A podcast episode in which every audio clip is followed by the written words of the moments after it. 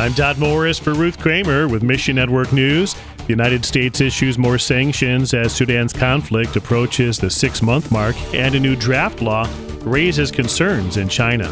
Find your place in these stories and more right now on Mission Network News. Hope rippled across Sudan in 2019 following the ouster of longtime dictator Bashir al Assad.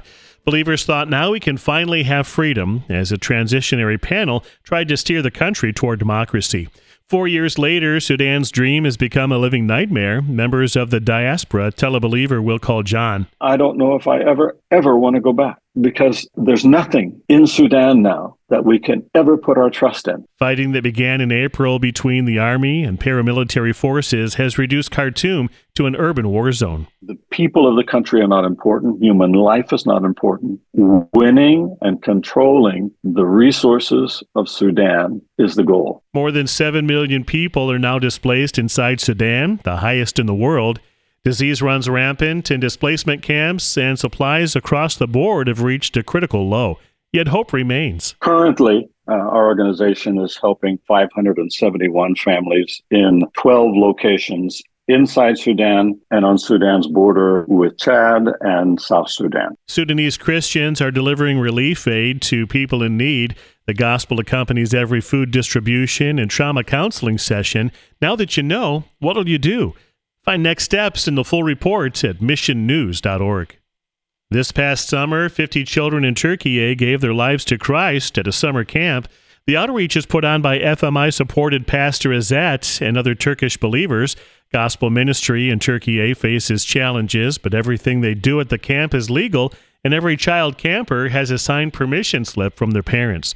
However, Pastor Azat, speaking through a translator, says they still face scrutiny. The camps are never that easy. They've always had certain problems and difficulties in the camp. In fact, a couple years ago, the police actually came to our camp area and set up their own tent and stayed there the whole week in their tent. We aren't doing anything hidden or secret. The police even come and are able to sit and watch what we do. And the biggest prayer need? One of the hard things these days is finding a place for the camp to be held. They either ask for a lot of extra money or they simply say we don't want to give our campground to be used for a Christian camp. So one of the things they're thinking about, at least long term, if they can come up with a place that they could use regularly for camp, that would be great. The camp that they have been using is actually a risky place now because the people who were part of that camp were kicked out of Turkey. So next year, what they will do for campgrounds, they aren't sure. Please pray for these kids in summer camps with FMI to continue in Turkey.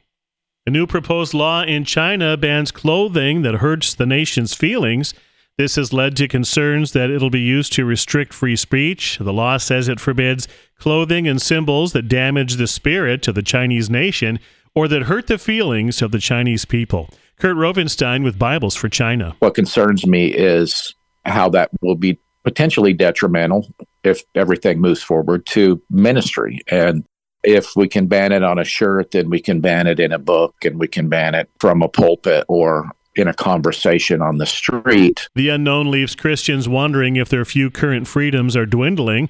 The lack of clarity in the language and the absence of examples leaves room for interpretation on what is offensive, which further complicates the issue. One of the things I've noticed in China is that laws like this are interpreted in a wide variety of ways all over China. And so, uh, in one province, there's one level of freedom or restriction, and in another, it's very, very different because they're interpreting the law as they see fit. Please pray this law would not be passed and the gospel would continue to advance in China despite opposition.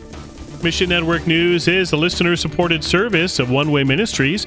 You can join us here and on social media and find us on Amazon Alexa, iTunes, and TWR360. Together, the Great Commission happens. Look for the links at missionnews.org. For Ruth Kramer, I'm Todd Morris.